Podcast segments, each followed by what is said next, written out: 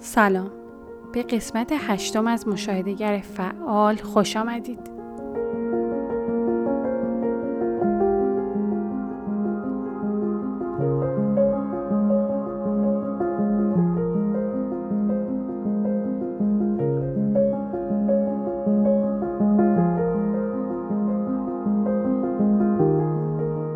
کتاب رویکردی نوین در فرزند پروری توسط دکتر دانیل جی سیگل و مری هارتزل نوشته شده. این کتاب نه فصل داره. به این موضوعات می‌پردازه که ما چجوری به یاد میاریم چجوری واقعیت رو درک می‌کنیم؟ چجوری احساس می‌کنیم و چجوری ارتباط برقرار می‌کنیم؟ رابطه بین فرزندان و والدین چجوریه و ما چگونه دل بسته میشیم؟ چگونه زندگیمون رو درک می‌کنیم و اون رو با هم حفظ می‌کنیم و از هم جدا میشیم؟ چجوری رابطه رو قطع و مجددا برقرار می‌کنیم و چجوری ذهن بینی رو رشد میدیم؟ دلبستگی های اولیه زندگی یک کودک اینقدر مهمه که می‌تونه روابط اجتماعی کودک رو در مدرسه و روابط صمیمانه او رو در زندگیش تحت تاثیر قرار بده و حتی شیوه های فرزند پروری یک کودک در آینده و در بزرگسالیش خیلی تحت تاثیر دلبستگی های اولیه او به والدینشه به نظر نویسندگان کتاب اگه می‌خواین کودکی موفق هم دلتاباور و شاد تربیت کنید باید از تجربیات کودکیتون خوب یاد بگیرید و اون تجربیات رو درک کنید هیچ وقت برای اینکه تجربیات تلخ کودکیتون رو التیام بدید و زخمهای عمیق قدیمی رو شفا بدید دیر نیست. شما برای اینکه یه رابطه مؤثر و لذت بخش با فرزندانتون بنا کنید حتما باید از خودتون درک بیشتر و عمیقتری داشته باشید. اگه در دوران کودکی تجربیات تلخی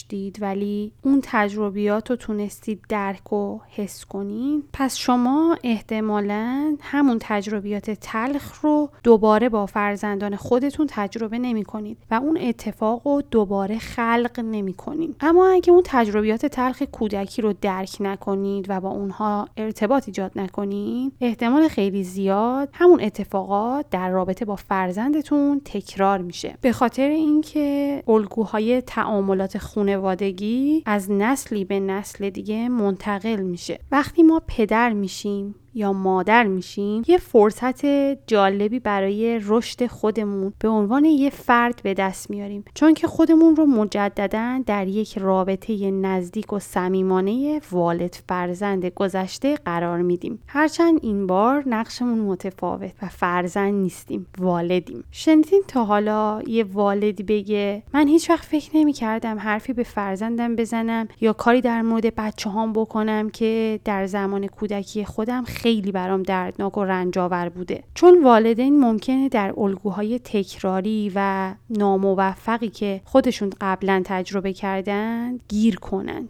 ما نمی‌تونیم اتفاقاتی که در کودکی تجربه کردیم رو تغییر بدیم. ولی می‌تونیم نحوه فکرمون رو در مورد اون اتفاقات و رویدادها تغییر بدیم. رشد کل شخصیت یک کودک تحت تاثیر عوامل زیادیه. مثلا عوامل ارسی خلق و خو سلامت جسمی و تجربه است. رابطه والد فرزند یکی از مهمترین جنبه های تجربیات اولی است که به طور مستقیم شخصیت کودک رو شکل میده.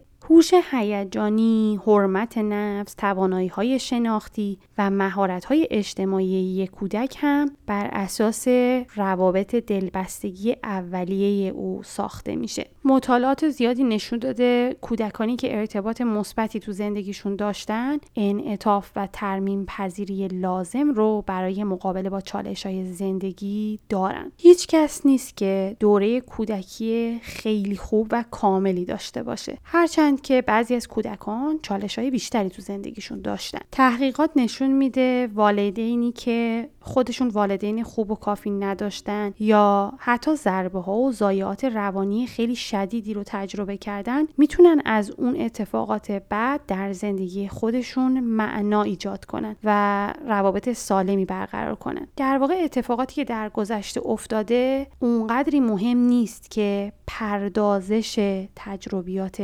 گذشته و درک ما مهمه. این کتاب به این می‌پردازه که من چجوری باید تجربیات کودکیم رو یادآوری کنم به ادراک برسم و احساس کنم؟ چجوری بیان کنم؟ چجوری دلبستگی معنی سازی و قطع پیوند و برقراری پیوند مجدد رو مورد بررسی و کشف قرار بدم؟ در پایان هر فصل کتاب تمریناتی وجود داره که می‌تونید انجام بدید ممکنه فکر کنید که نوشتن تجربه هاتون در این تمرینات فرصتی رو برای تعمل عمیقتر و خداگاهی به وجود بیاره. نوشتن باعث میشه ذهنتون از درگیری های گذشته رها بشه و برای درک بیشتر شما رو آزاد کنه. هرچند بعضی از افراد به نوشتن علاقه ندارن اما می‌تونن کارهایی که دوست دارن مثل نقاشی، تعمل، توصیفات یا داستان سرایی کنن و مثلا با یک دوست به تعمل بپردازن. در واقع ارزش این تمرینا ناشی از یک نگرش باز و تعملات فکوران است. در دنیای علم میگن شانس ذهن آماده رو ترجیح میده. ذهن شما رو برای ساختن درکی عمیقتر از زندگی هیجانی فرزندان و خودتون آماده می‌کنه. روشی که این کتاب بر اون بنا شده بر اساس اصول اولیه درک درونی و پیوند بین فردیه. این روش بر توجه و حضور ذهن یادگیری در طول عمر انعطاف پذیری در پاسخ ذهن بینی و زندگی شاد استواره. ما وقتی حضور ذهن داریم در زمان حال زندگی می‌کنیم و در واقع از افکار و احساسات خودمون و فرزندانمون آگاهیم. هیچ دو انسانی نیستش که مسائل رو کاملا یکسان ببینن. حضور ذهن داشتن کمک می‌کنه برای ذهن منحصر به فرد هر کس احترام قائل باشید. وقتی ما نگران آینده هستیم یا مشغول اتفاقات گذشته ایم از نظر جسمانی و فیزیکی در کنار فرزندمون حضور داریم ولی از نظر ذهنی قایبیم. در حالی که کودکانمون نیاز دارن که ما در تعاملات حضور داشته باشیم. حضور ذهن داشتن به معنی هدفمند بودن در اعماله. ما اگه رابطه عاطفی سالمی با فرزندمون بنا کنیم اونا می‌تونن حس عمیقتری از خودشون داشته باشن و رابطه با دیگران براشون بهتر و سالمتر ایجاد بشه. اگه پدر و مادر شدید فرصت خیلی خوبی پیدا کردید که تجربیات کودکی خودتون رو بررسی کنید و از اونها بگذرید تا بتونید رشد کنید. اما این چالش ها اگه براتون خیلی دشواره یا انگیزه ندارید که با این چالش ها روبرو بشین تربیت فرزند و به طور کلی ارتباط با فرزند خیلی براتون سنگین و سخت خواهد بود. اما اگه این لحظات رو به عنوان فرصتی برای رشد و یادگیری قلمداد کنید زندگیتون متحول میشه و خیلی خوب می‌تونید رشد کنید. مغز در طول زندگی ما سلول های عصبی و ارتباطات جدید به وجود میاره. ارتباطات میان سلول های عصبی تعیین کننده نحوه فعالیت های ذهن ماست. تجربه ارتباطات عصبی در مغز ما رو شکل میده. بنابراین روابط بین فردی و تعمل افراد باعث پرورش دادن ذهن میشه. والد بودن این فرصت رو میده که با تعمل روی تجربه هامون از نقطه نظرات جدید و متنوع همچنان رشد کنیم. یکی از چالش های فرزند پروری توانایی پاسخ دادن یا واکنش دادن به شیوه انعطاف پذیره. بعضی از واکنش های ما صرفا غیر ارادیه یعنی واکنش های خودکار نشون میدیم. اما گاهی پاسخ میدیم. در واقع هیجانی نمیشیم و سریع واکنش نشون نمیدیم.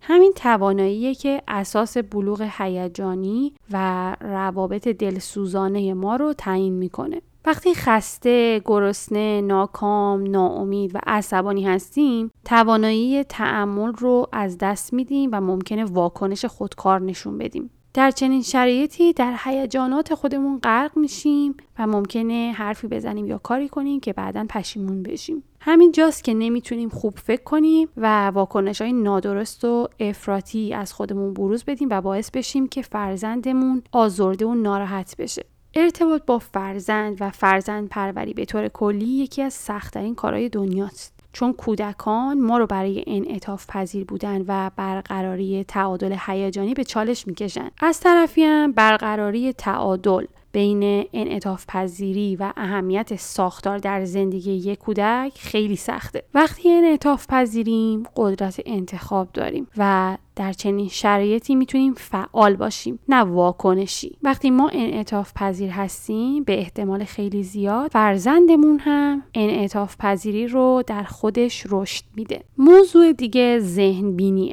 ذهن بینی توانایی درک کردن ذهن خودمون و دیگرانه. ذهن ما از اشیا و ایده ها بازنمایی هایی می‌سازه. مثلا می‌تونیم تصویر یه گل یا یه سگ رو مجسم کنیم ولی گیاه یا حیوانی در سر ما وجود نداره. در واقع صرفا یه نماد عصبی ساخته شده در ذهن توانایی ذهن بینی کمک می‌کنه تا به افکار احساسات ادراکات هیجانات خاطره ها باورها نگرش ها و قصدمندی دیگران و خودمون متمرکز بشیم. این موارد عناصر اولیه ذهن هستن که می‌تونیم ادراک کنیم و در درک خود و فرزندانمون از اون استفاده کنیم. وقتی ما به عنوان والدین به سطح ذهنی فرزندانمون توجه می‌کنیم رشد درک هیجانی و شفقت یا دلسوزیشون رو پرورش میدیم. ما با صحبت کردن با فرزندانمون در مورد افکار، خاطره ها و احساسات تجربه های اساسی بین فردی رو فراهم می کنیم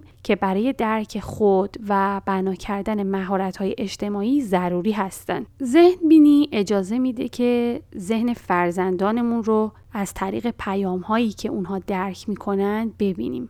درکی که ما از همدیگه پیدا می‌کنیم فقط از اطلاعات کلامی و کلمات ناشی نمیشه بلکه پیام های غیر کلامی مثل رابطه چشمی، حالت های چهره، آهنگ صدا، اشاره، وضعیت بدن و غیره هم در درک ما از همدیگه مؤثره.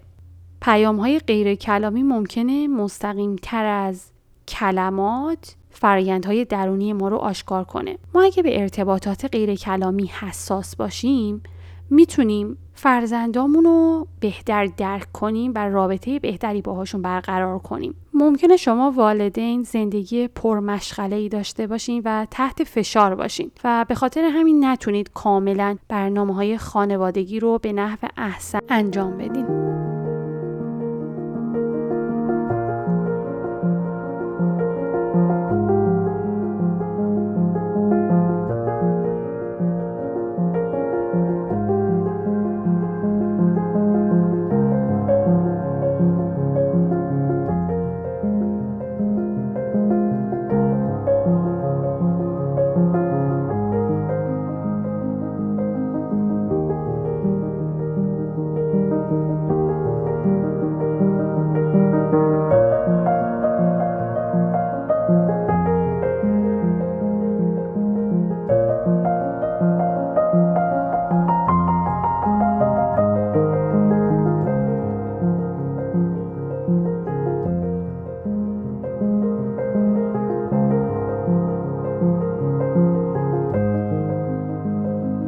کودکان لازم دارن که مورد قدردانی قرار بگیرن و از زندگی لذت ببرن. ما معمولا بر مسائل و مشکلات زندگی متمرکز میشیم تا بر امکانات یادگیری و لذت بردن. وقتی اونقدر مشغول انجام دادن کارهای مختلف برای فرزندانمون هستیم یادمون میره که صرف بودن با اونها چقدر مهمه. وقتی پدر و مادر میشیم غالبا فکر می‌کنیم که ما معلمان فرزندانمون هستیم. ولی به زودی کشف می‌کنیم که اونها هم معلمان ما هستن. و ما می‌تونیم از طریق ارتباط با فرزندانمون گذشته حال و آیندهمون رو رنگ و بوی دیگری ببخشیم.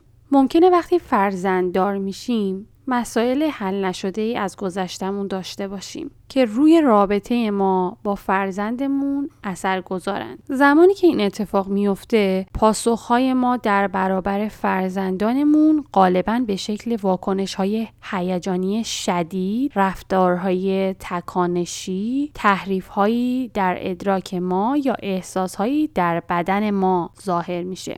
این حالت های شدید توانایی ما رو برای فکر کردن روشن و حفظ انعطاف پذیریمون مختل می‌کنه.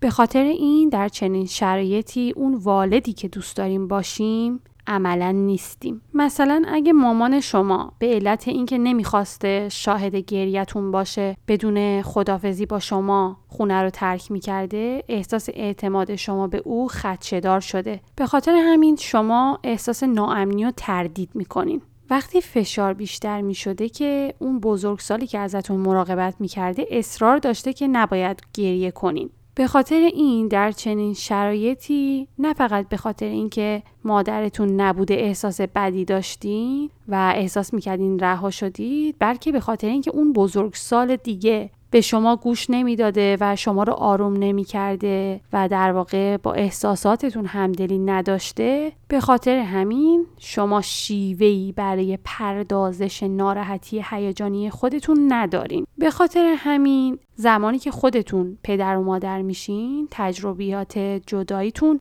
ممکنه پاسخهای هیجانی رو در شما برانگیزه.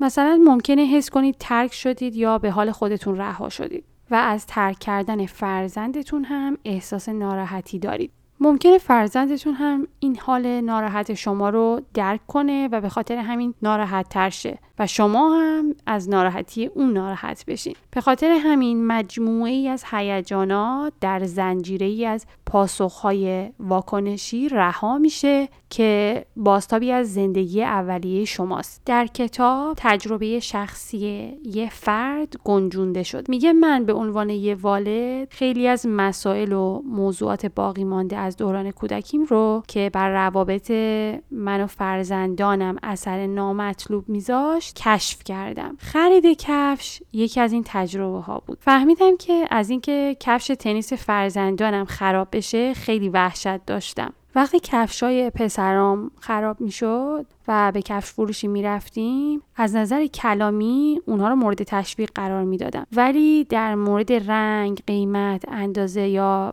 بعضی از جنبه های قابل لمس که ذهنم رو مشغول کرده بود مردد بودم و این تجربه جذاب و هیجان انگیز رو برای پسرام خراب می کردم. به خاطر همین غالبا در چنین شرایطی هیجان فرزندام محو می شد و می‌گفتن مامان هر کدوم که تو می‌خوای مورد قبوله هر کدوم که تو میگی بخریم و من معمولا نوسان نشون می‌دادم و نهایتا با ناراحتی مغازه رو ترک می‌کردیم هم خسته می شدیم و هم لذت خرید کفش در تجربه های ناخوشایند دفن می شدن.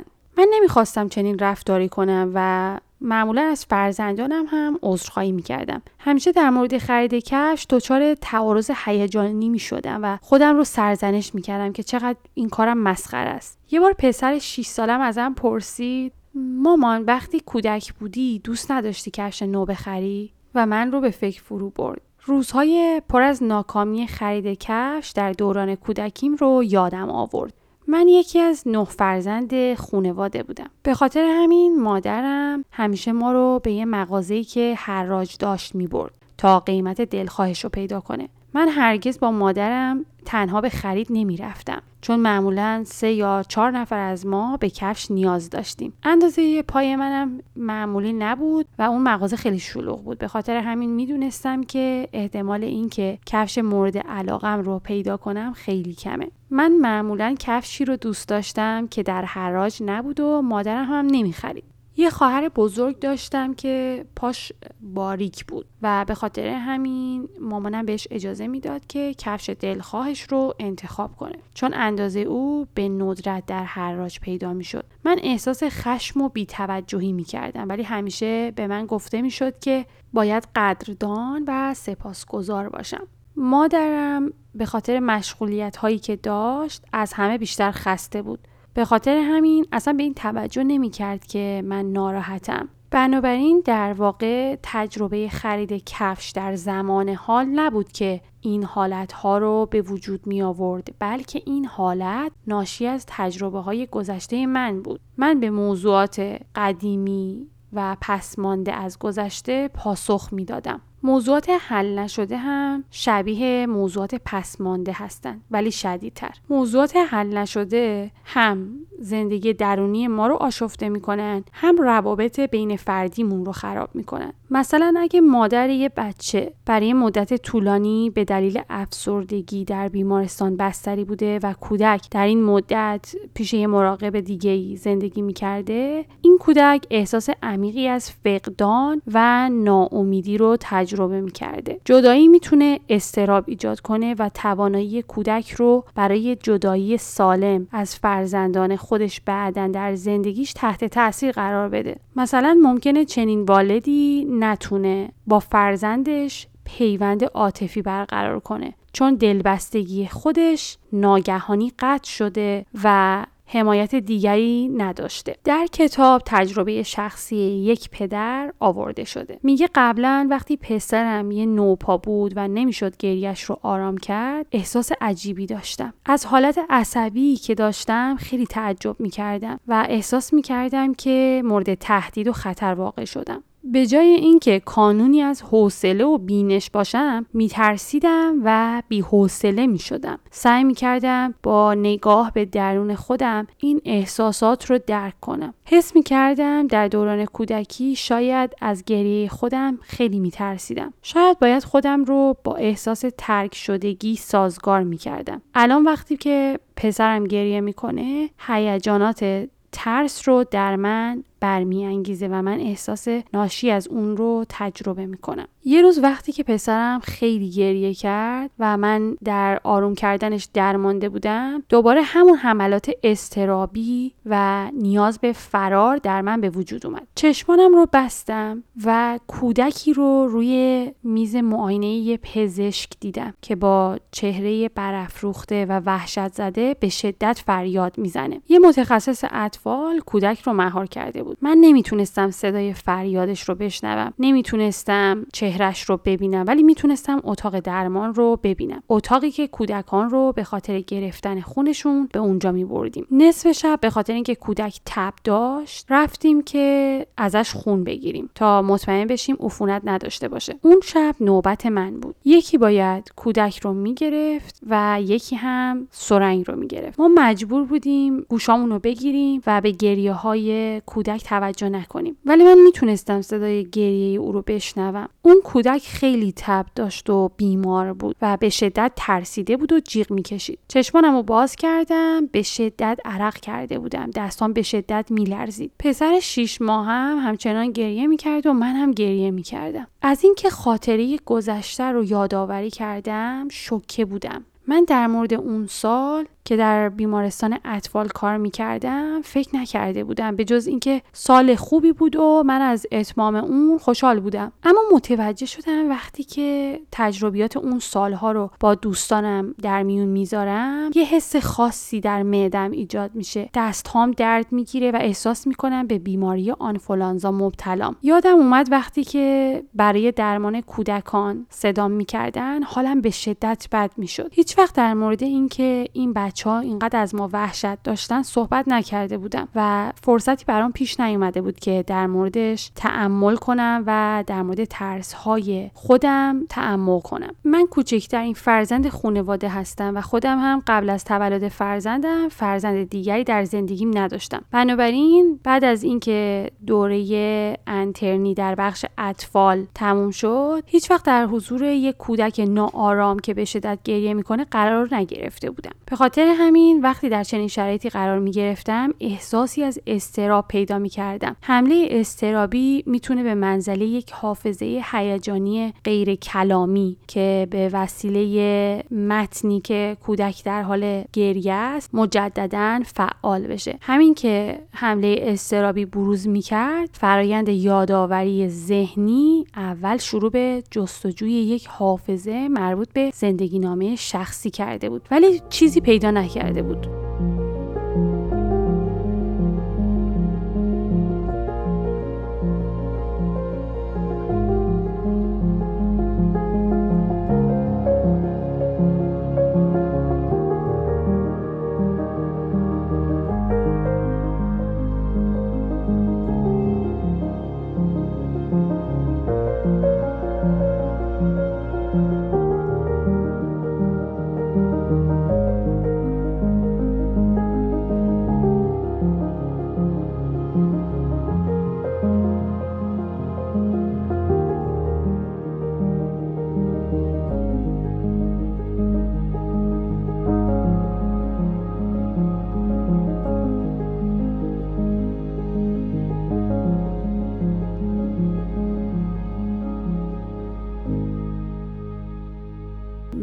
می‌تونه با تغییر ارتباطات بین سلول های عصبی به تجربه ها پاسخ بده. تجربه های ما ارتباطات منحصر به فرد رو به وجود میارن و ساختار اولیه مغز هر فرد رو شکل میدن. حافظه شیوهیه که مغز به تجربه پاسخ میده. حافظه یا آشکاره یا غیر آشکار. حافظه غیر آشکار در بدو تولد وجود داره. وقتی حافظه به یاد آورده میشه حس به یادآوری وجود نداره و در برگیرنده حافظه رفتاری هیجانی ادراکی و احتمالا بدنیه و شامل مدل های ذهنیه. اما حافظه آشکار طی سال دوم زندگی و پس از اون رشد می‌کنه. وقتی به یاد آورده میشه حس یادآوری وجود داره. اگه حافظه شرح حال باشه حسی از خود و زمان وجود داره و در برگیرنده حافظه واقعی و شرح حاله. مثلا اگه نوزادی وقتی که مادرش به ناراحتی های او پاسخ میده احساس آرامش و راحتی کنه این تجربه رو تعمین میده. به طوری که حضور مادرش بهش احساس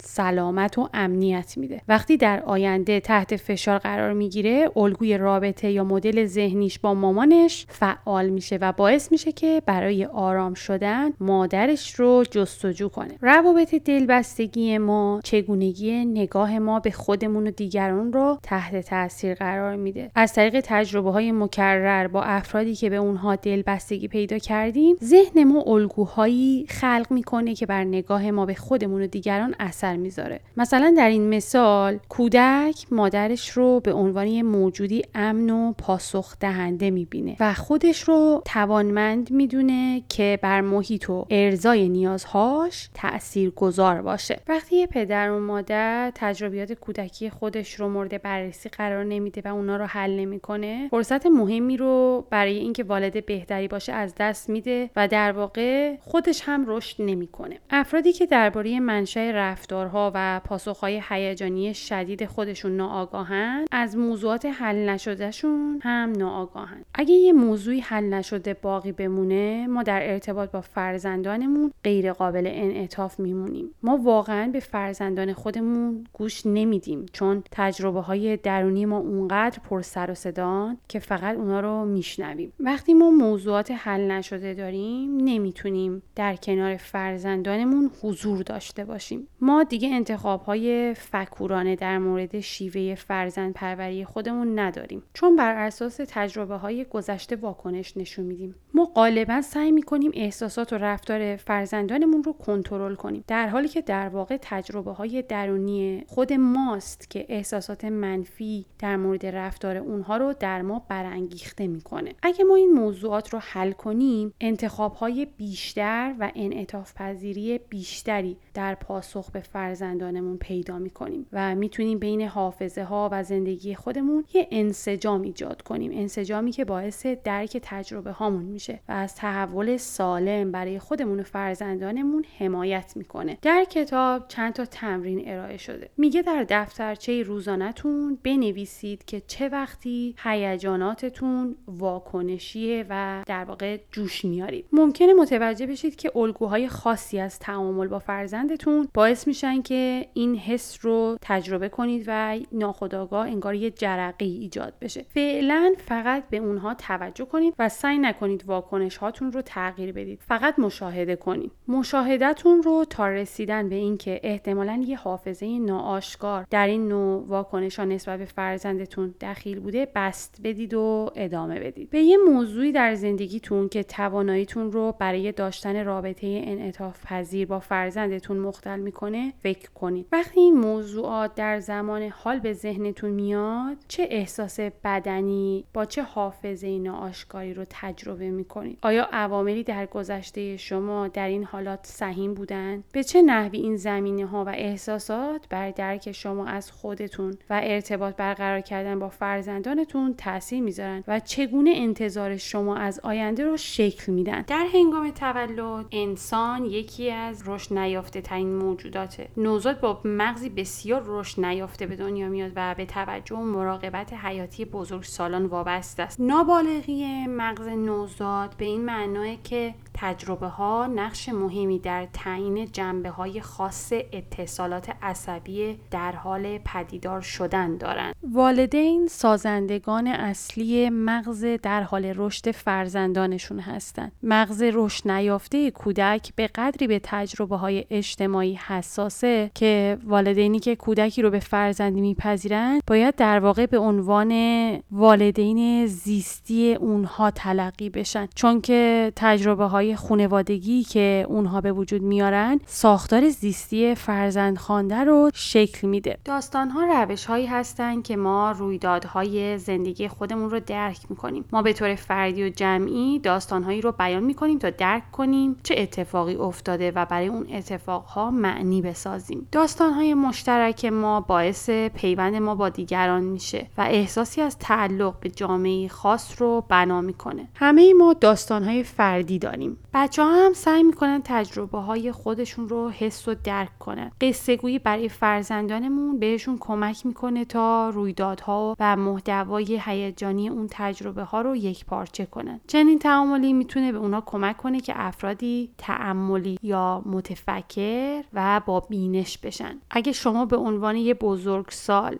هیجان فرزندتون رو درک نکنید او می‌تونه پریشانی و حتی احساس شرم رو تجربه کنه. در کتاب از یک کودک سه ساله صحبت میشه. آنیکا در سه سالگی و در حالی که فقط هلندی حرف می‌زد به مهد کودک اومد. خانواده او زمانی که پدرش استاد دانشگاه بود در دو سال اخیر جابجا شده بود. در مراحل اولیه انتقال او به مهد کودک مادرش پیشش میمون تا اینکه آنیکا با محیط و معلمان خوب گرفت و آرام شد. او دختری خیلی شیرین و برونگرا بود که از بازی با بچه های دیگه به شدت لذت می برد و مشکل زبانش هم در لذت بردنش از فعالیت ها و از دوستانش تقریبا بی اهمیت بود. مادر آنیکا هم به راحتی می‌تونست او رو برای چند هفته ترک کنه تا اینکه اتفاقی افتاد که ثابت کرد چقدر یه داستان می‌تونه در کمک به کودک برای پردازش ناراحتی و فشار روانی مهم باشه. آنیکا تمام نیمروز رو با خوشحالی بازی کرده بود تا اینکه به زمین خورد و زانوش زخم شد. مثل اکثر کودکانی که پس از صدمه نتونستن او رو که بسیار ناراحت بود آرام کنن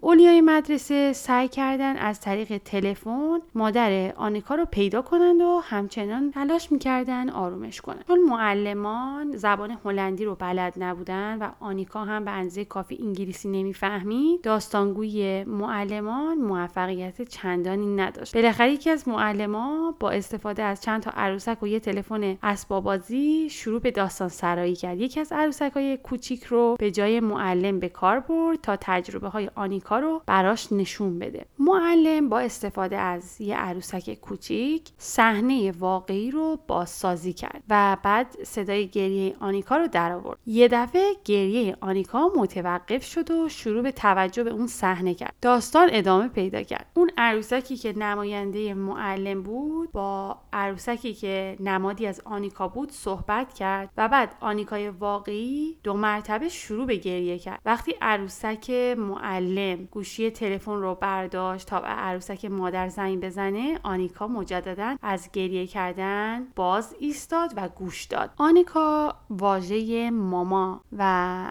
نام خودش رو درک کرد و فهمید که چه اتفاقی افتاده. هر بار که معلم داستان رو تکرار می‌کرد نگرانی آنیکا هم کمتر می‌شد. وقتی مادرش رسید آنیکا عروسک ها و تلفن اسباب بازی رو پیش معلمش برد چون می‌خواست همون داستان رو مجددا بشنوه و تجربه ناراحتی و زخمی شدن زانوش رو با مادرش در میان بذاره و در این تجربه باهاش شریک بشه. داستان سرایی به آنیکا آرامش داد و به او اجازه داد که نه تنها آنچه که اتفاق افتاده بود. رو به درستی بفهمه بلکه همچنین نتیجه اون رو وقتی که مادرش رسید هم انتظار داشته باشه. ما به عنوان بزرگسال داستانهای خودمون رو با کلمات بیان می‌کنیم. ولی کودکان حتی اونایی که زیاد زبان شنیداری رو درک می‌کنن از وسایلی مثل عروسک های معمولی و عروسک های خیم شبازی یا نقاشی که بهشون کمک می‌کنه تا تجربیاتشون رو درک کنن خیلی بهره می‌برن. شاید شما هم از دوران کودکی خودتون تجربیاتی دارین که نتونستین اونها رو درک کنید. چون بزرگسال علاقمندی برای کمک به درک اون تجربه وجود نداشته تا شما رو کمک کنه. داستان زندگیتون رو چجوری بیان می‌کنین چون نحوه بیان داستان زندگی ما نحوه درک رویدادهامون رو آشکار می‌کنه. وقتی در مورد اتفاقات و رویدادهای زندگیتون صحبت می‌کنین چه احساسی دارید؟ آیا دوباره همون اتفاقات رو حس می‌کنین؟ آیا هر چند که سالهای خیلی قبل این اتفاقات افتاده بازم احساسات خاصی رو تجربه می‌کنید و هیجانی میشین؟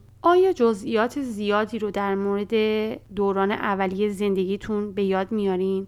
مثلا ممکنه شما بدون تمرکز زیاد روی روابطتون در خانواده در مورد اتفاقات خانوادگیتون فکر کنید. بعضی از خانواده ها شیوه ارتباط نزدیکی با هم ندارن و در هیجانات همدیگه به ندرت شریک میشن و از نظر هیجانی افراد خودمختارن. در چنین خانواده ای هم والد هم کودک ممکنه در ساختن یه داستان رویدادی غنی مشکل داشته باشه. در چنین موقعیتی به یادآوری جزئیات ممکنه دشوار باشه و گاهی داستان ما فاقد هیجان باشه. در این خانواده ها گفتگوها غالبا درباره رویدادهای خارجی زندگیه و نه درباره زندگی ذهنی اعضای خانواده. در خانوادههایی که از لحاظ هیجانی از هم دورن توانایی مهم برای ذهن بینی توانایی برای ادراک ذهن خودشون و دیگران هم در والد و هم در کودک به کمترین حداقل میره می‌رسه داستان ها تلاش ذهن ما برای درک دنیای درونی ذهنی خودمون و دیگرانن.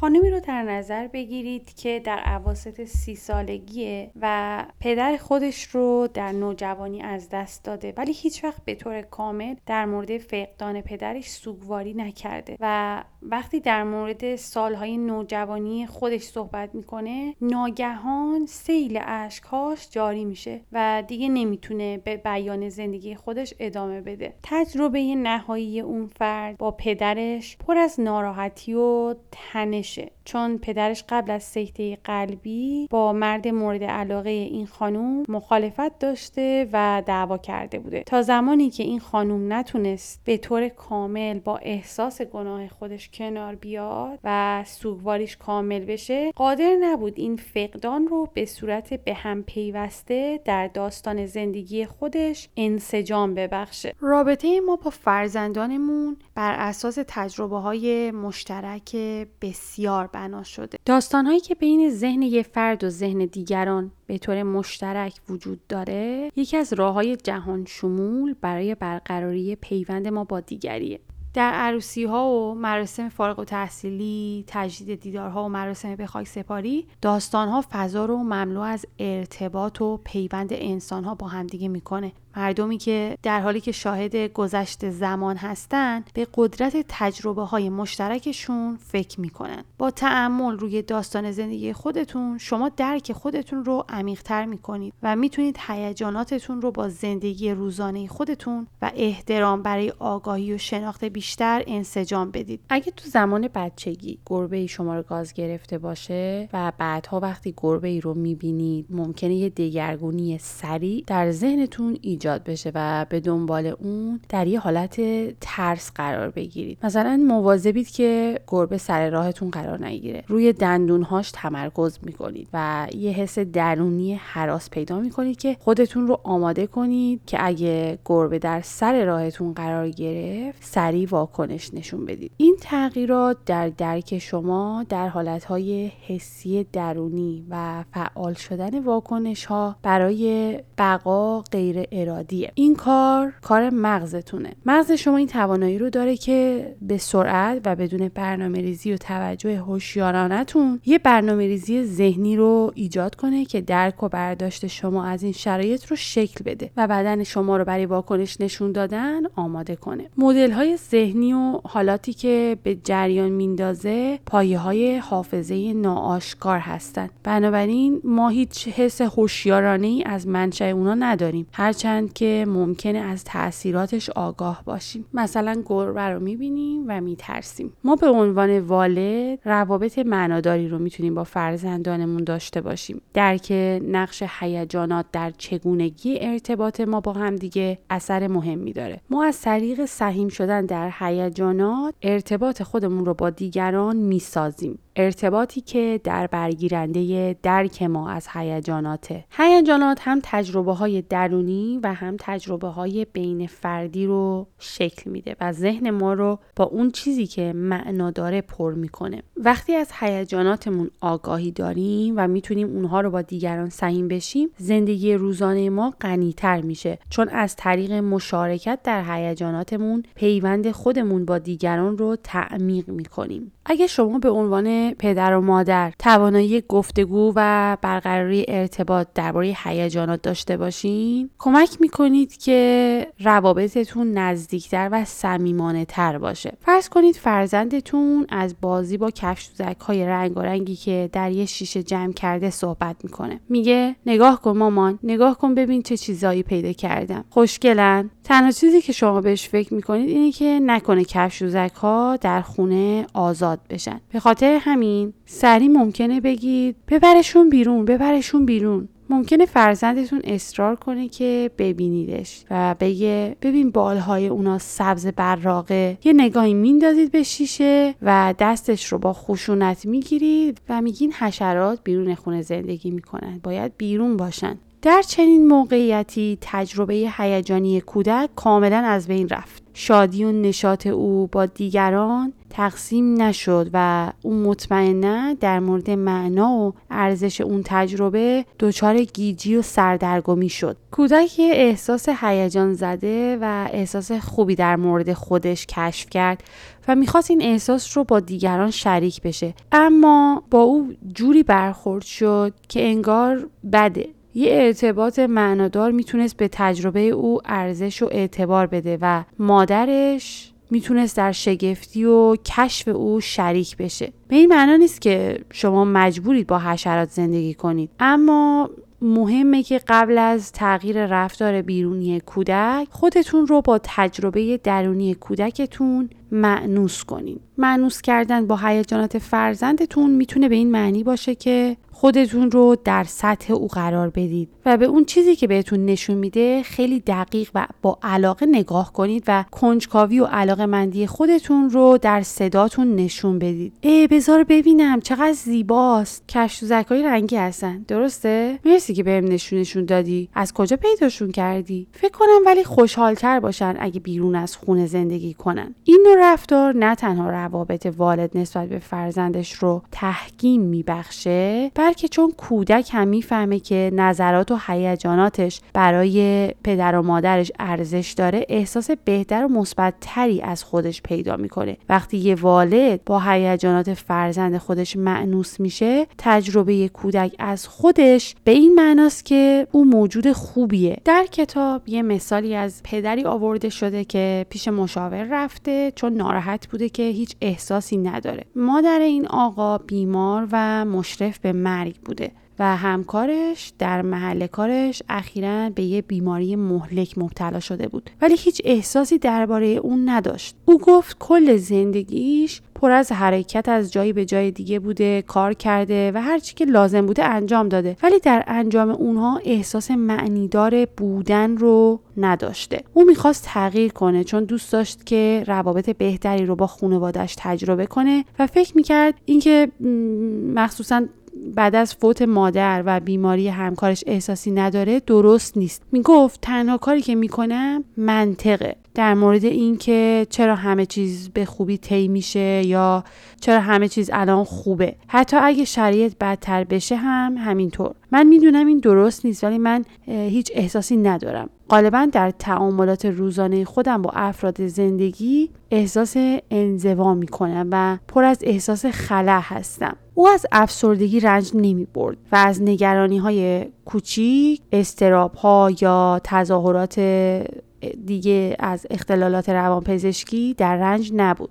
از نظر تحصیلی خیلی موفق بود و در محیطش به اون نیاز زیادی داشتن. فردی اخلاقی و عادل بود و همکاران و دانشجوهاش تحت مدیریت و رهبری او موفقیت های زیادی کسب کرده بودن. این پدر باید تجربه های اولیه زندگی خودش رو مورد بررسی قرار بده تا چارچوبی پیدا کنه که بتونه تجربه های شخصی خودش رو از گذشته دور در اون قرار بده. او از تجربه های خودش با والدینش خاطرات خیلی محدودی داشت. اون چیزی که به یادش میومد این بود که هر دو والدش خیلی روشن فکر بودن و هیچ وقت در مورد افکار و احساسات فرزندشون با او صحبت نکرده بودن. پدر و مادرش بر موفقیت ها و رفتارهای درست و غلط تمرکز می‌کردن ولی هیچ وقت بر جنبه های درونی و ذهنی زندگی فرزند تاکید نداشتن وقتی پدرش در دوره نوجوانی فوت کرد او و مادرش هیچ وقت در مورد این فقدان صحبت نکردن یکی از خصوصیاتی که باعث جلب او به طرف همسرش شد شدت هیجاناتش بود. بزرگترین فرزند او از سه فرزندش وارد دوره نوجوانی شد و می‌خواست با مادر و برادر خودش احساس نزدیکی بیشتری داشته باشه. وقتی از او پرسیدن که در مورد اونا چه احساسی داری وقتی در مورد تولد اولین فرزندش صحبت کرد چشمانش پر از اش شد. گفت در اون زمان شدیدترین احساسات رو تجربه کرده. عاشق دخترش بود ولی در عین حال از مسئولیتی که در قبال سلامتش داشت به شدت ترسیده بود. به طوری که نمی‌تونست اون احساس رو تحمل کنه. روان درمانگر او رو تشویق کرد که یادداشت های روزانه رو بنویسه. چون نوشتن هم با تحمل و تفکره و کمک می‌کنه فرد به یه انسجام برسه. اون نسبت به تصاویر ذهنیش به طور خاص با افکار مبتنی بر کلمات پیوند نداشت ولی ازشون آگاهی بیشتری پیدا کرد و احساساتش رو به راحتی توصیف کرد و از این طریق احساس ارتباط و نزدیکی با خانواده خود رو تجربه کرد. احساس کرد که بیشتر در زمان حال و به مراتب کمتر از گذشته به افکار خودش مشغوله. ما برای اینکه احساس کنیم دیگران ما رو احساس می‌کنند باید با هیجانات اصلی همدیگه معنوس بشیم. ممکنه وقتی که گریه کردن یه فرد رو مشاهده می‌کنیم ما هم گریه کنیم. ما یاد می‌گیریم خودمون رو جای دیگری بذاریم که بتونیم احساسش رو درک کنیم. ما حالت خودمون رو بررسی می‌کنیم تا حالت ذهنی فرد دیگر رو بدونیم. این اساس همدلیه. وقتی ما در پاسخ به کار جالب یه فرد یا موفقیت هاش میگیم آفرین تو فوق ای تو بهترین هستی لزوما نمی‌تونیم با تجربه اون فرد خودمون رو معنوس کنیم. چون این پاسخ انعکاسی از احساس غرور هیجان و شگفت زدگی خود ماست. اما وقتی موفقیت یا کار هیجان انگیز و جالب یه فرد رو توصیف می‌کنیم این فرصت رو میدیم که اون فرد به این فکر کنه که من اون کار رو می‌تونم دوباره انجام بدم. توصیف کردن کار یه فرد چگونه است؟ مثلا فرض کنید کودکی مسابقه دو داره و برنده میشه. به جای اینکه بگید آفرین تو عالی هستی می‌تونید بگین من به دقت بهت توجه کردم و دیدم که پاتو گذاشتی جلو و تا انتهای درخت رفتی. تو اون کار رو کردی. یه کمی ترس داشت چون اولین بارت بود. ولی ادامه دادی. خیلی خوب بود. تو واقعا داری یاد می‌گیری که به بدنت اعتماد کنی. کودکان نیاز دارن تعملات یک پارچه دیگران رو تجربه کنن. وقتی ما تجربه خودمون رو از یه اتفاقی بیان می‌کنیم به اون فرد اجازه میدیم که تجربه خودش رو یک پارچه کنه و به موفقیت دست پیدا کنه. این پاسخ پیوند دهنده است. البته به این معنی نیست که همیشه با فرزندتون چنین رابطه ای برقرار کنید چون بعضی وقتا این رفتار می‌تونه تجربه ناخوانده و مزاحمی برای بچه تلقی بشه. زمانی که کودک نیاز داره باید این کار رو انجام بدیم. ما باید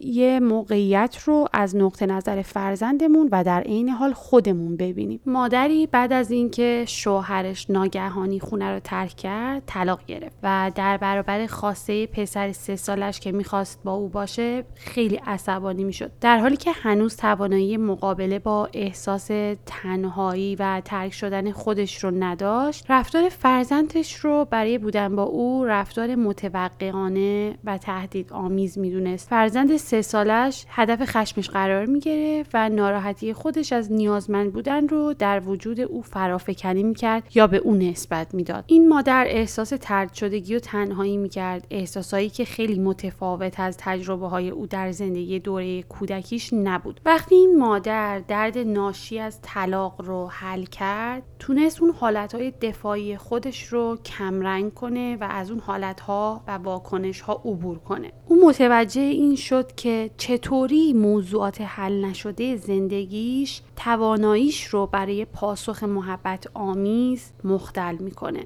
ما نباید تحت تاثیر حالات هیجانی خودمون واکنش های افراطی نشون بدیم. در واقع ما باید تحت تاثیر ارتباط هیجانی با فرزندمون پیوند ایجاد کنیم. احساس پیوند به کودکان حس امنیت میده و اونها رو در کشف هیجانات و دنیای اطراف خودشون حمایت می‌کنه. در کتاب تمرین هایی ارائه شده. میگه به زمانی فکر کنید که شما و فرزندتون واکنش های متفاوت به یک تجربه همانند داشتید. حالا سعی کنید که اتفاقات رو از دید فرزندتون ببینید. ارزیابی شما از معنی متفاوت تجربه چطور بود؟ فکر می‌کنید اگه به فرزندتون فرصتی برای نظرخواهی می‌دادید که از دید او به درکی از تجربه برسید چه واکنشی نشون می‌داد؟ آیا فرزندتون می‌تونه احساس اینکه شما او رو حس کردید رو درک کنه؟ چطور درک شخصی شما از همراه شدن با فرزندتون متحول میشه؟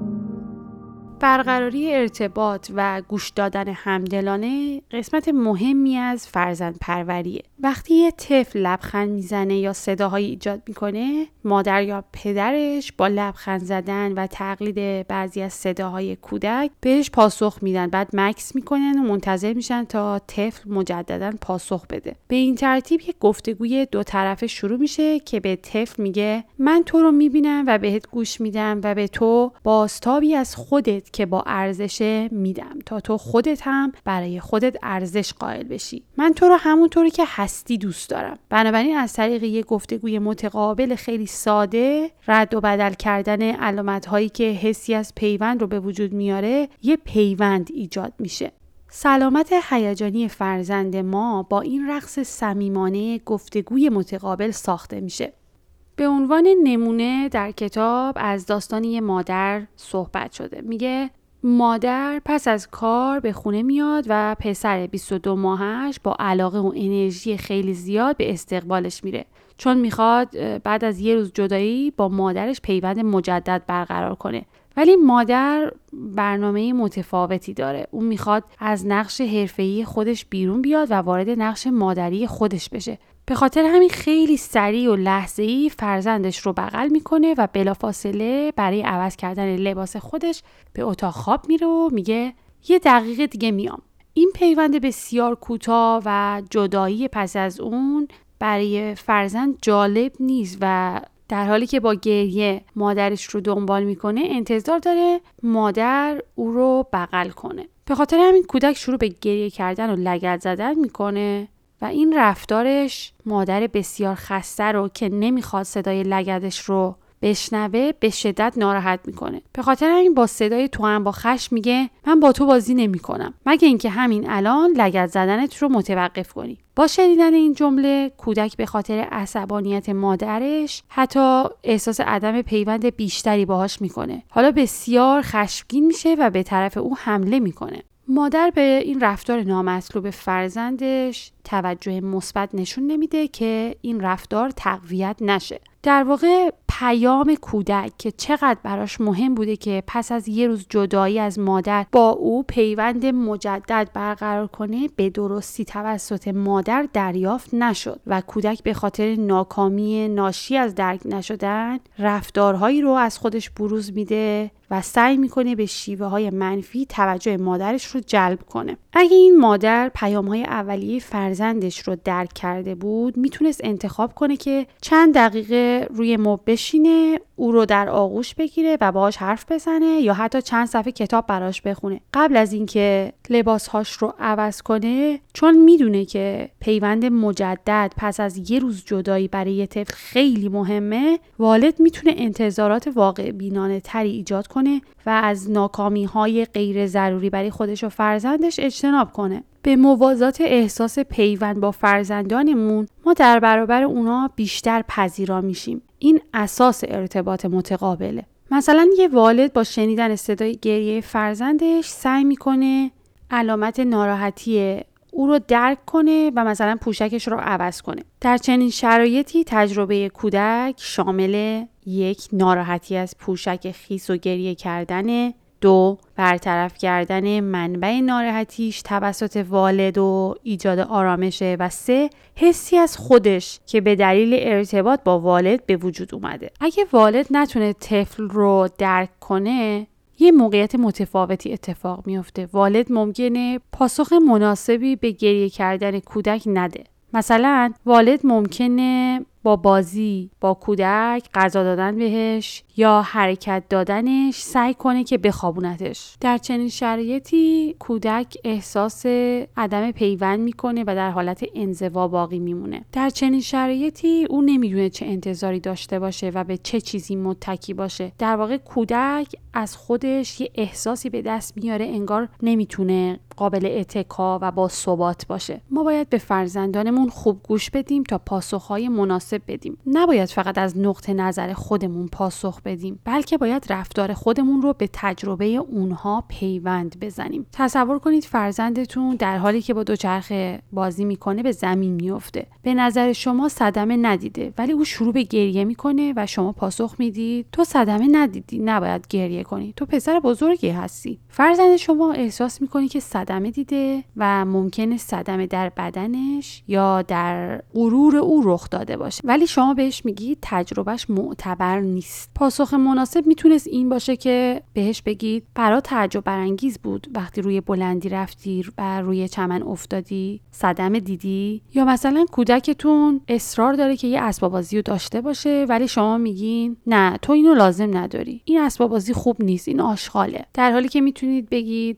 این اسباب بازی به نظر جالب می‌رسه. چیه این اسباب بازی رو دوست داری؟ اگه خیلی اصرار داشت که همین الان براش بخرید می‌تونید بگید می‌بینم برات سخته. وقتی چیزی رو اینقدر دوست داری صبر کنی. پس اینو می‌نویسم. وقتی خواستم برات هدیه بخرم اینو برات بخرم. والدین باید به فرزندان خودشون اجازه بدن که علایق و تمایلاتشون رو بیان کنن بدون اینکه اون رو تأمین کنن. ممکنه ما در دوره کودکی خودمون یاد گرفته باشیم که هیجانات بده و بنابراین هیجانات فرزندمون هم مثل هیجانات خودمون برامون ناراحت کننده باشه. فرزندان ما زمانی که ما احساسات خودمون رو به طور مستقیم ساده و به شیوه های غیر تهدید کننده بیان می‌کنیم بهره می‌برن. یه کودک نه تنها می‌خواد افکار والدینش رو بدونه بلکه می‌خواد بدونه که اونها چه احساسی دارن. وقتی که ما ناراحت خشمگین ناامید هیجان زده خوشحال و مغروریم باید به فرزندمون اجازه بدیم که بدونه. کودکان نیاز دارن که بدونن ما هم احساسات داریم. وقتی هیجانات خودمون رو بیان می‌کنیم فرزندانمون اول می‌فهمن که چه چیزی برای ما مهمه و بعد شاهد رفتار ما به عنوان الگویی برای بیان سالم هیجانات خواهند بود. کودکان از طریق مشاهده شیوه های پاسخ هیجانی ما و نه فقط کلماتی که ما ادا می‌کنیم همدلی رو یاد می‌گیرن. ما با احترام برای تجربه های خود و فرزندمون می‌تونیم اصیل و درست و پرشور باشیم. حس ما از خودمون توسط شیوه های مناسب وابستگی و پیوند با دیگران تعریف میشه. اگه والدین فقط تجربه های خودشون رو درک کنن و با تجربه فرزندشون پیوند نداشته باشن به احتمال خیلی زیاد در رشد یک رابطه صمیمانه و معنادار با فرزندشون دچار اشکال میشن. از طرفی هم اگه والدین فقط نقطه نظر کودکشون رو در نظر بگیرن و نسبت به تجربه های درونی خودشون بی توجه باشن به احتمال خیلی زیاد در مشخص کردن حد و مرزها و محدوده های رفتاری برای فرزندشون مشکل پیدا می‌کنن. که والدین ممکن از فرزندشون به خاطر توقعات و انتظارات نامعقول برنجند. اگه والدین حالت درونی خودشون رو در نظر نگیرن و فقط نیازها و تمایلات فرزندشون رو مورد توجه قرار بدن ممکنه احساس خشم و خستگی شدید کنن و کودک هم به علت عدم وجود محدوده ها دچار احساس عدم امنیت بشه. مثلا فرض کنید که قرار مهمون بیاد خونتون.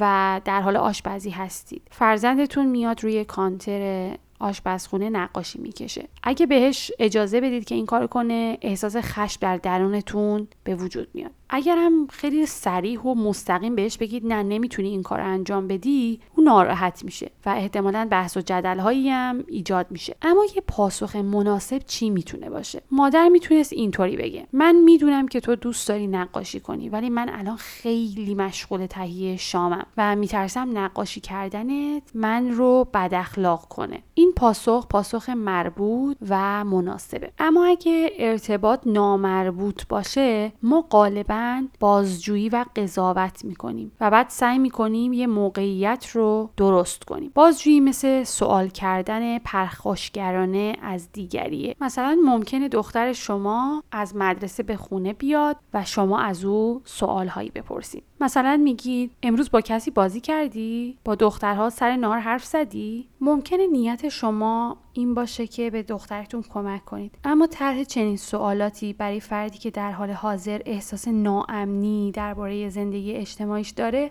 بیشتر احساس عدم کفایت بهش میده. یا مثلا با بعضی از حرفا او رو قضاوت کنید. مثلا میگین چرا مثل دختر خالت رفتار نمی کنی؟ او همیشه با دیگران رفتار دوستانه داره. به عنوان تمرین به یک تجربه در کودکیتون فکر کنید. که واقعیتی رو که حس می کردید انکار شد. چه حسی بهتون دست داد؟ به گفتگوی دیگران توجه کنید. اول بر کلماتی که گفته و بیانات واقعی که ابراز میشه تمرکز کنید. بعد به آوای صدا در این گفتگو توجه کنید. آیا جنبه های کلامی و غیر کلامی در زبان به کار رفته با هم همخوان هستند؟ به الگوهای ارتباط برقرار کردن خودتون فکر کنید شما چجوری سوال می‌پرسید و چجوری قضاوت می‌کنید؟ چجوری مسائل رو رفع و رجوع می‌کنید شکل ارتباط برقرار کردن ما می‌تونه غیر کلامی و کلامی باشه. نیمکره راست مغزمون به ما توانایی استفاده از علامتهای غیر کلامی با همدیگه میده. در ابتدای زندگی نوزاد عمدتا موجودی نیمکره راستیه. برای اینکه با کودکتون ارتباط برقرار کنید باید از چگونگی استفاده از نیمکره راست مغز آگاه باشید. کودک وقتی که به سن پیش دبستانی می‌رسه همچنان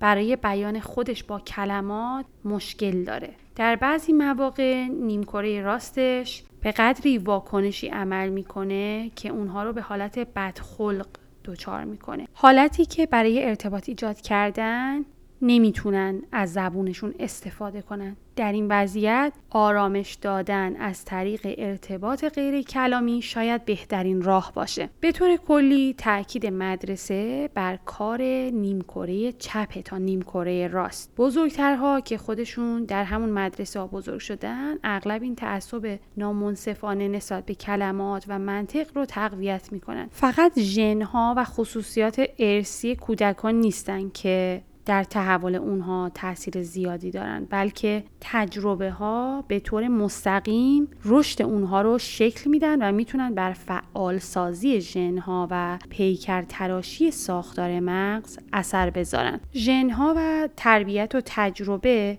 در تعامل با هم ما رو شکل میدن. دلبستگی یکی از همون نیروهاییه که تحول کودک رو شکل میده. نوزاد انسان یکی از نابالغ ترین موجوداته که مغزش نسبت به پیچیدگی که به مرور زمان پیدا می‌کنه در هنگام تولد بسیار رشد نیافته است. دلبستگی های ایمن به کودکان فرصت میده تا به دفعات احساس ارتباط داشتن درک شدن و حمایت شدن رو تجربه کنن. زمانی که یه پدر و مادری مکررن در دسترس نیستن و کودکشون رو ترد می‌کنن کودک به شکل اجتنابی دلبسته میشه. یعنی کودک با اجتناب از نزدیکی و برقراری پیوند هیجانی با والد دلبسته میشه. معمولا این والد و فرزند با همدیگه یه ارتباط غیر هیجانی دارن. پدری که مشغول مراقبت از فرزند چهار ماهشه در نظر بگیرید. نوزاد گرسنه است و گریه می‌کنه.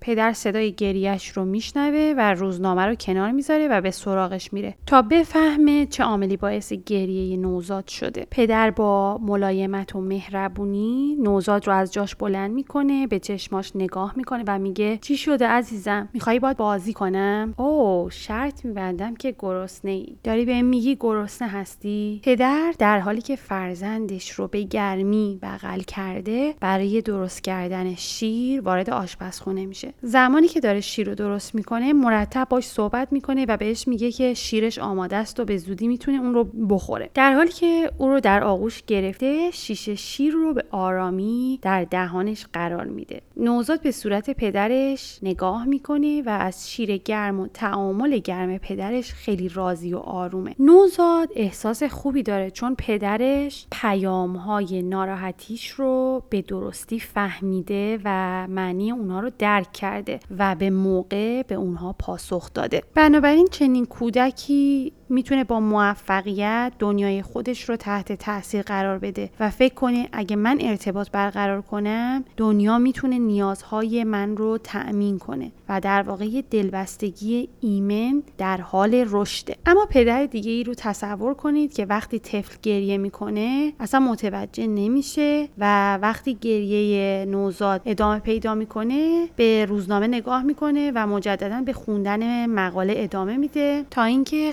خوندنش تموم بشه. ولی چون نوزاد به گریه ادامه میده مانع مطالعه پدر میشه و به خاطر همین پدر احساس عصبانیت می‌کنه به فرزندش نگاه می‌کنه و میگه این کولی بازی ها چیه؟ و در سکوت کامل پوشک نوزاد رو عوض می‌کنه و بلافاصله او رو در محل خوابش قرار میده و به خوندن روزنامه ادامه میده. نوزاد همچنان گریه می‌کنه و پدر تصمیم می‌گیره که شاید وقت خوابشه. در نتیجه او رو روی گهوارش می‌ذاره و او هم به گریه ادامه میده. به خاطر همین پدر شک می‌کنه شاید نوزاد گرسنه است بنابراین نوزاد متوجه شده که پدرش همیشه پیام های او رو به درستی نمی‌فهمه. بنابراین این الگوهای ارتباطی تکراری به کودک یاد میده که پدرش برای تأمین نیازها یا پیوند با او در دسترس نیست.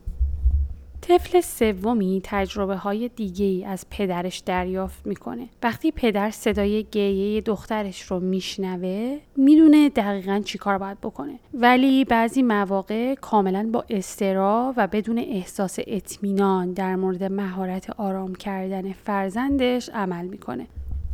پدر از پشت میزش بلند میشه و با چهره نگران نوزاد رو بلند می‌کنه چون هفته گذشته هفته سختی براش بود و به خاطر کارایی که داره تحت فشاره حس و حال مساعدی نداره به خاطر اینکه رئیسش اظهار نارضایتی کرده بود ناراحت بود و در واقع این اتفاق اون رو به یاد پدرش انداخت که به طور مستمر هاش رو زیر سوال می برد و سر شام در حضور مادر و دو برادر بزرگش او رو تحقیر می کرد. وقتی پدرش ازش انتقاد می‌کرد مادرش ناگهان مضطرب می‌شد ولی خب پاسخی به پدرش نمی‌داد بعد از شام مادر به اتاق او می‌رفته و می‌گفته که بهتر بود که عصبانیتت رو کنترل کنی و مثلا سر پدرت داد نزنی در همون زمان او به خودش قول داد که هیچ وقت رفتاری که والدینش باهاش کردن رو خودش در آینده با فرزندانش نکنه. استراب او وقتی که نوزادش گریه می‌کنه هیچ ارتباطی به نوزاد نداره. هرچند سعی می‌کنه نوزاد رو آروم کنه و از اینکه نوزاد راضی خوشحاله اما همش نگرانه که به زودی دوباره شروع به گریه کردن نکنه. و به خاطر همین ممکنه نتونه علتش رو بفهمه و او رو آرام کنه. این الگوی ارتباطی پدر با نوزاد باعث میشه که نوزاد این پیام رو بگیره که من نمی‌دونم که می‌تونم به شیوه قابل اتکا نیازهامو از طریق او رفع کنم یا نه. در واقع کودک در رابطه با اینکه چقدر دیگران برای ارتباط و پیوند قابل اتکا هستند یه احساس دودلی و عدم قاطعیت پیدا می‌کنه. خب پدر چهارم رو در نظر بگیرید. وقتی نوزاد گریه می‌کنه این پدر خیلی معذب و آشفته میشه. تا نوزاد شروع به گریه کردن می‌کنه روزنامه رو کنار می‌ذاره و به سرعت از جاش میپره. نوزاد رو به سرعت و ناگهانی بلند می‌کنه و با حالتی از تنش محکم بغلش می‌کنه. پدر از اینکه دست با چلوفیه و گریه نوزاد هم ادامه داره خیلی عصبانی میشه. خاطر همین احساس درماندگی می‌کنه و افکارش پراکنده و تجزیه میشه. تجربیات کودکی این پدر مثل یه موج ناگهان بهش هجوم میاره تجربه های مکرری که این کودک با پدرش داره باعث میشه که نتونه هیجانات شدید رو تحمل کنه و اونا رو تنظیم کنه.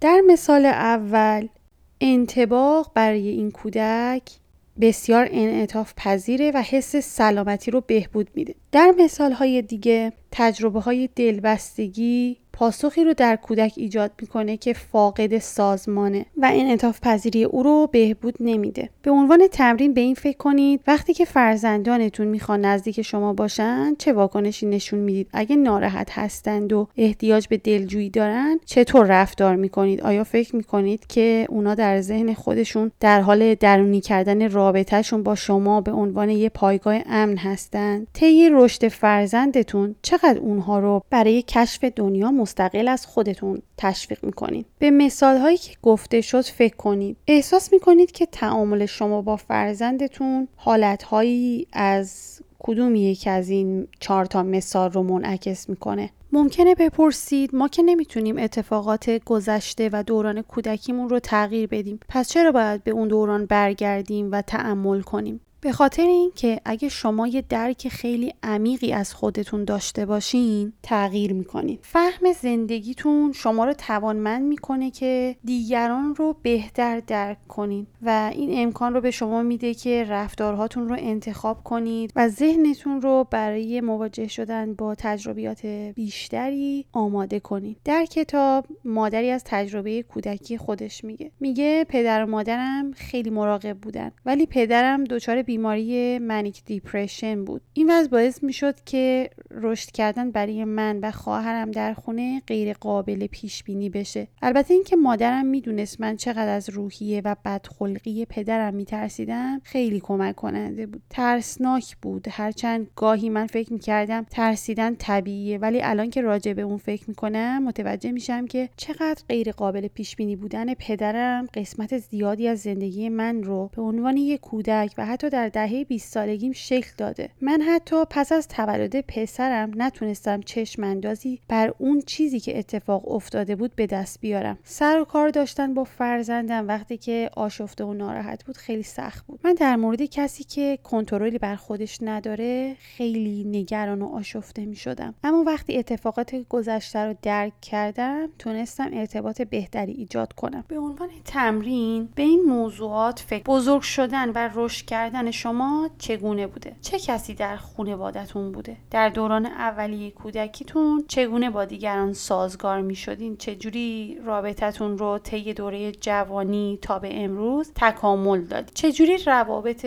شما با پدر و مادرتون فرق می کرد و چگونه شبیه بود؟ آیا شیوه هایی وجود داشت که سعی می کنید شبیه یا غیر شبیه به هر یک از والدین خودتون باشین؟ آیا تجربه خیلی دردناکی در دوران کودکیتون داشتین؟ آیا هنوز زندگیتون تحت تاثیر اون اتفاقات هستن؟ والدین شما شما رو چجوری تربیت می‌کردن؟ اولین تجربه جدایی از والدینتون رو یادتون میاد؟ آیا برای مدت طولانی از والدینتون جدا بودین؟ آیا فرد مهمی در دوران کودکیتون فوت شده؟ اون فقدان زندگی الانتون رو تحت تاثیر قرار داده؟ وقتی که هیجان زده و خوشحال بودین والدینتون چجوری با شما ارتباط برقرار می‌کردن. آیا اونها در اشتیاقتون با شما ملحق می‌شدن؟ یا وقتی به عنوان یک کودک غمگین یا ناخشنود بودین چه اتفاقی میافتاد؟ آیا پدر مادرتون طی این زمانهای هیجانی واکنشی متفاوت داشتن و چه جوری؟ غیر از پدر مادرتون کس دیگه از شما مراقبت می‌کرد؟ اون رابطه برای شما چه جوری بود؟ چه اتفاقی برای اون افراد افتاد؟ الان وقتی اجازه میدین دیگران از فرزندتون مراقبت کنه چگونه است؟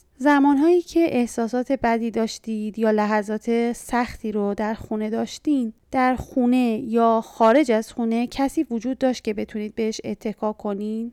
احساس می‌کنید اون ارتباط در اون زمان به شما کمک می‌کرد و چجوری ممکنه الان بهتون کمک کنه؟ تجربیات کودکیتون چجوری روابط شما رو به عنوان یه بزرگ سال با دیگران تحت تاثیر قرار دادن. آیا به خاطر اینکه اون چیزی که به عنوان یک کودک براتون پیش اومده سعی می‌کنین به شیوه خاص رفتار نکنید آیا الگوهای رفتاری خاصی دارین که دوست دارین تغییرش بدید ولی تغییر دادنش سخته؟ بعد از اینکه جواب این سوالا رو دادید حداقل یه روز بعد اونها رو با صدای بلند برای خودتون بخونید. متوجه چی میشین؟ چه احساسی نسبت به جوابهای خودتون دارید؟ دلتون می‌خواست والدینتون چجوری با شما رفتار می‌کردن؟ این رفتارها چه تاثیراتی بر رابطه شما با فرزندتون می‌تونست داشته باشه؟ مهمترین درسایی که از این فرایند فکر کردن یاد گرفتید چی بوده؟ به نظر شما یه مادر خوب چگونه است؟ یا یه پدر خوب چگونه است؟ فکر می‌کنید چه خصوصیتی رو از والدینتون گرفتید و چه خصوصیاتی رو به فرزند خودتون میدین؟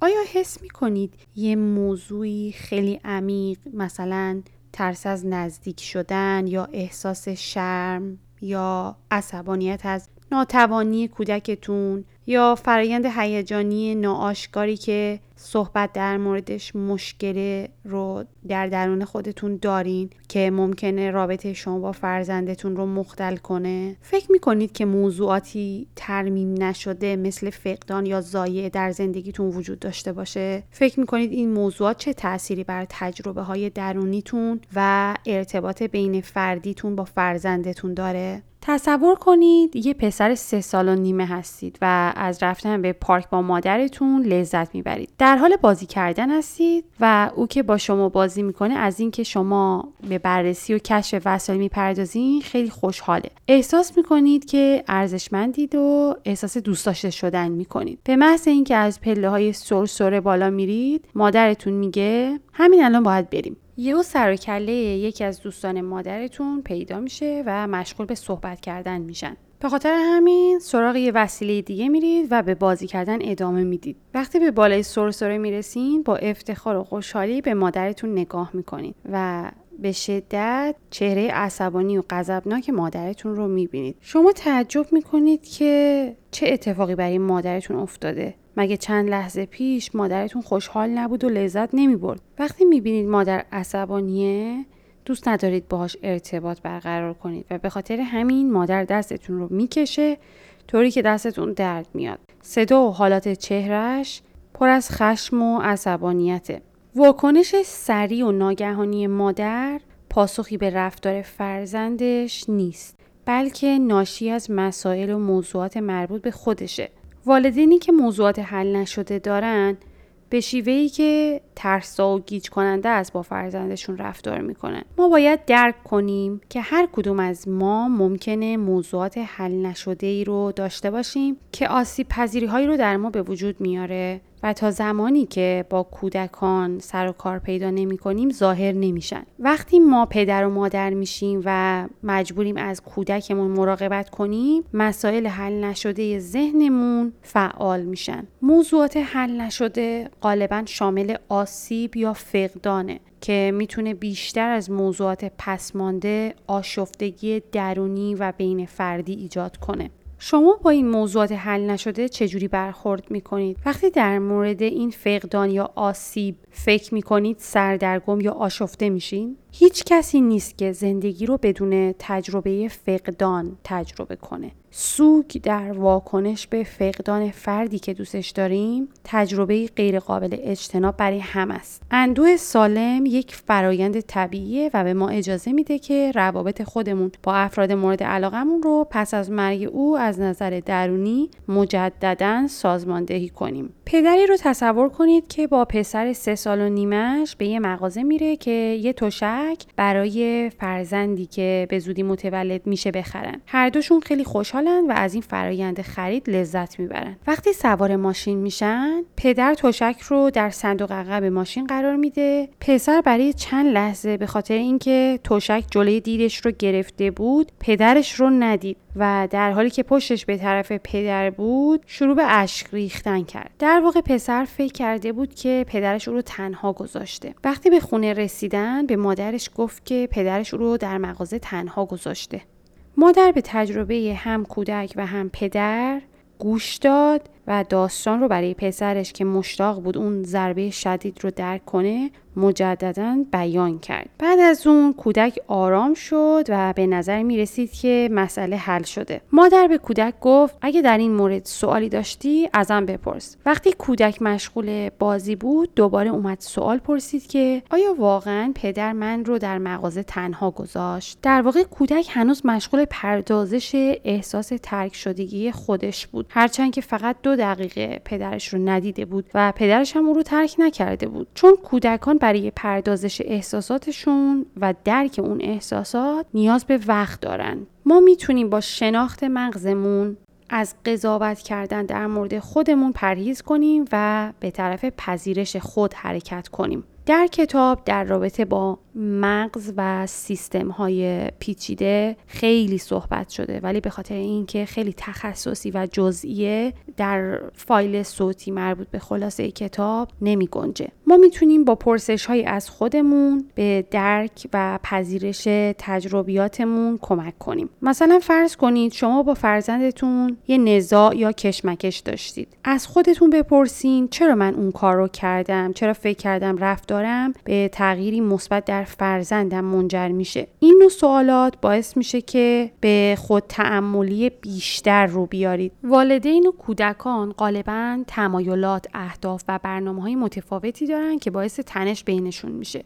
ممکنه کودکی بخواد تا نصف شب بیدار بمونه ولی شما می‌خواین زود بخوابین. و از طرفی هم می‌خواین برای کودکتون محدودیت و قانون بذارید. والدین باید رفتار و هیجانات خودشون و چگونگی نقش اونها رو درک کنن تا تحت تاثیر هیجانات لحظه ایشون قرار نگیرن و کاری نکنن که باعث آزردگی فرزندشون و پشیمونی خودشون بشه. شما می‌تونید یه گفتگوی خانوادگی را بندازید. طوری که بتونید بفهمید هر یک از اعضای خانواده در مورد موضوع به خصوصی چطور احساس می‌کنه یا فکر می‌کنه. این فرصتیه برای سوال کردن که کاوش ذهن رو تشویق می‌کنه و به رشد ذهن بینی فرزندتون هم کمک می‌کنه. گفته های فرزندتون رو دنبال کنید و روی تجربه های هر یک از خودتون از اون اتفاقات تعمل کنید. ایده جالبی می‌تونه باشه که یک کتاب خانوادگی درست کنید. برای هر کدوم از اعضای خانواده یه فصل اختصاص بدید که در اون یه داستان با تصویر و نوشتار درباره خودشون به عنوان یه فرد آورده شده. می‌تونید برای تجربه های خانوادگیتونم مثل رسومات و جشنها و تعطیلات هم تمرکز داشته باشید. این داستان ها از جریان زندگی خانوادگیتون می‌تونه پیوند شما با همدیگر رو عمیق تر کنه. به پدر و مادر شدن و فرزند پروری به عنوان یه فرصت نگاه کنید. یه فرصتی برای یادگیری مادام العمر. ما محکوم به تکرار گذشتمون نیستیم. ما باید از تجربیات کودکی خودمون درک درستی داشته باشیم تا مجبور نباشیم خود به خود اون تجربیات و اتفاقات تلخ رو تکرار کنیم. از اونجایی که ارتباط یک سرمایه گذاری عاطفیه و رابطه با فرزندمون روی ابعاد مختلف زندگی او اثر خیلی زیادی داره ما موظفیم که روی خودمون تعمل کنیم و به درک و پذیرش خودمون برسیم تا به او آسیب نزنیم.